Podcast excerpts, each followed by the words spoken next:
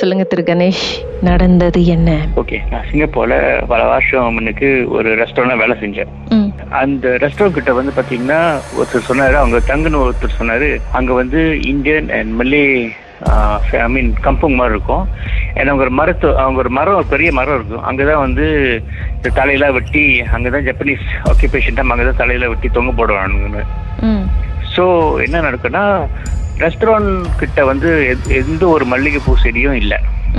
ஆனா நான் வந்து ரெஸ்டாரண்ட் மேனேஜரா வசிக்கும் போது நான் தான் கடைசி ஆளு ரெஸ்டாரண்ட் வெளியே போகும்போது. கதவை பூட்டிட்டு அங்க நடக்கும் போது மல்லிகைப்பூ வாசம் என்னமோ அங்க தோட்டமே இருக்கிற மாதிரி அப்படி ஒரு வாசம் இருக்கும்.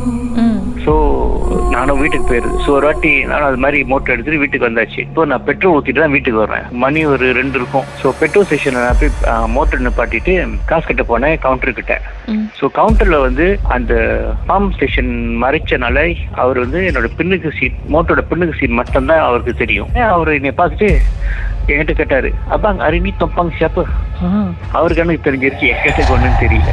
நான் திரும்பி பார்த்துட்டு சொன்னேன், அருமி சைத்தாரு தொப்பாங் ஷாப்பு. அவன் அப்படியே பயந்துட்டான். சோ நானும் பெட்ரோல் ஊத்திட்டு வீட்டுக்கு வந்து கை கால கழுவிட்டு வந்தாச்சு. நீங்க கேட்கலையா அவர்கிட்ட, ஏன் அப்படி கேட்ட அப்படின்ட்டுன்னு? கேட்டனே சைதாரப்போ அப்ப அங்க நம்ம அவன் மூஞ்செல்லாம் பூச்சல் ஆயிடுச்சு. சுசி தர பக்தர தர பப்பு தர பப்பு. ஸோ அதுக்கு மேலே கேட்டால் அவன் மயக்கம் போட்டான்னு நினைக்கிறேன். ஸோ அதுக்கு மேலே அவரையும் நான் கேட்கல. So this is one of experience. நாங்கள் நிறைய எக்ஸ்பீரியன்ஸ் இருக்குது, அந்த ரெஸ்டாரண்ட்ல நிறைய எக்ஸ்பீரியன்ஸ் இருக்கும். சம்டைம்ஸ் நீங்கள் டாய்லெட் போனீங்கன்னா அங்கே யாரும் உங்கள் உங்கள் பேர் வந்து கூப்பிடுவாங்க. அண்ட் நீங்கள் போய் திருப்பி அங்கே உள்ள அந்த ஸ்டாஃப் வந்து ஒரு ஒன் ஸ்டாஃப் ரெண்டு ஸ்டாஃப் தான் இருப்பாங்க ராத்திரி ஒரு பன்னெண்டு மணிக்கு மேலே. ஸோ நீங்கள் வந்து நினைப்பீங்க என்ன விஷயம் சொல்லிட்டு திருப்பி போய் அவரை கேட்டிங்கன்னா அவர்கிட்ட கேட்டிங்கன்னா ஏன் ஏன் வந்து கூப்பிட்டேன்னு கேட்டிங்கன்னா அவர் முழிப்பார், நான் உங்களை கூப்பிடவே இல்லையேன்னு. ஸோ அது மாதிரி நிறைய நடந்திருக்கு. ஸோ சம்டைம்ஸ் பாத்ரூம் இந்த மென்ஸ் டாய்லெட் இல்லாட்டி ஃபீமேல் டாய்லெட் பார்த்தீங்கன்னா கதவு சாட்சி இருக்கும், ஃப்ளாஷ் அடிக்கிற சத்தம் இருக்கும். ஆனால் பாத்ரூம் உள்ள யாரும் இல்லை. நீங்கள் திறந்து பார்க்கலான்னு போனீங்கன்னா அது கொஞ்சம் ஒரு மாதிரி லைக் ஜாம் பண்ணியிருக்கோம். ஆஃப்டர் ஒரு ஃபைவ் மினிட்ஸ் இந்த ஃப்ளாஷ் ஆஃப் பண்ணி திருப்பி பார்த்தீங்கன்னா இந்த door can be open but it's nobody. இப்போ ரோஸ் தரவு செய்யும் போது அந்த ரெஸ்டாரண்ட் கிச்சனில் பார்த்தீங்கன்னா சமைக்க சத்தம் கேட்கும், ஊட்டுற சத்தம் கேட்கும், ஆள் நண்டு போகிற மாதிரி கேட்கும். ஆனா அங்க யாரும் இல்ல. இன்னொரு விஷயம் வந்து என்னோட ஸ்டாஃப் வந்து அவரு அவரோட குக். ஸோ மலேசியால இருந்து அங்க போறதுக்கு நாலு மணிக்கெல்லாம் போயிடுவாரு, ஏன்னா ஜாமா இருக்கும். வீடியோ காலையில போயிட்டு அந்த ரெஸ்டாரண்ட் வெளியே திறக்கிற வரைக்கும் அவரு வெளியே தூங்குவாரு. அது கிச்சன் பின்னுக்கு ஒரு இடம் இருக்கும், அங்க தூங்குவாரு. காலை வந்து தட்டி எழுப்புமா எழுந்திரின்னு அவர் நிறைய வாட்டி எக்ஸ்பீரியன்ஸ் பண்ணியிருக்காரு. அவர் ஆனா எந்த உருவத்தையும் பார்க்கல, அவரு எந்த உருவத்தையும் பார்க்கல. ஆனா ஆனா மல்லிகைப்பூ ஸ்மெல் மட்டும் நல்லா ஸ்ட்ராங்கா இருக்கும். என்னமோ லைக் இப்ப மல்லிகைப்பூ கடை வச்சுதாங்க எப்படி ஸ்மெல் பண்ணுவோம் அந்த மாதிரி பூ வாட அடிக்கும். எங்க போனாலும் உங்க சுத்தியே வருதுன்னா நீங்க இவ்வளவு பெரிய ஆளா இருக்கீங்க. ரொம்ப கனெக்ஷன் ரொம்ப இருக்கு.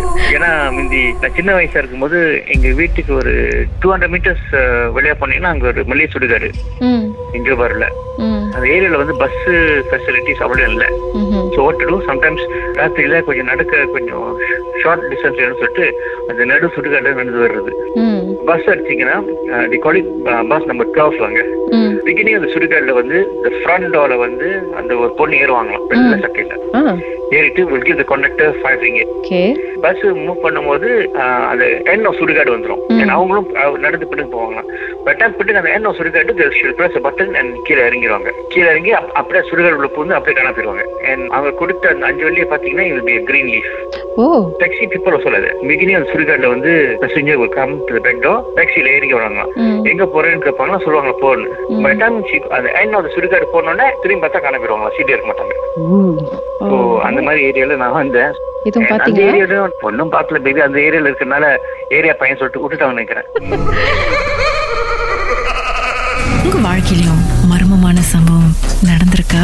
அதை எங்களோட ஷேர் பண்ணணும்னு நினைச்சீங்கன்னா வாட்ஸ்அப் பண்ணுங்க பூஜ்ஜியம் ஒன்று ஆறு நான்கு ஒன்பது ஒன்று மூன்று மூன்று மூன்று மூன்று.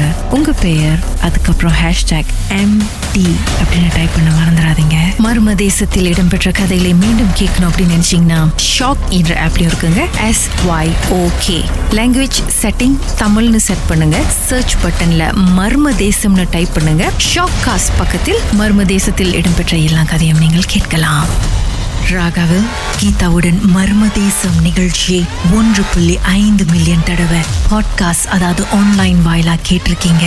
ஒன் பாயிண்ட் ஃபைவ் மில்லியன் இந்த ரெக்கார்ட் இந்த சாதனைக்கு ரொம்ப நன்றிங்க. Thank you so much.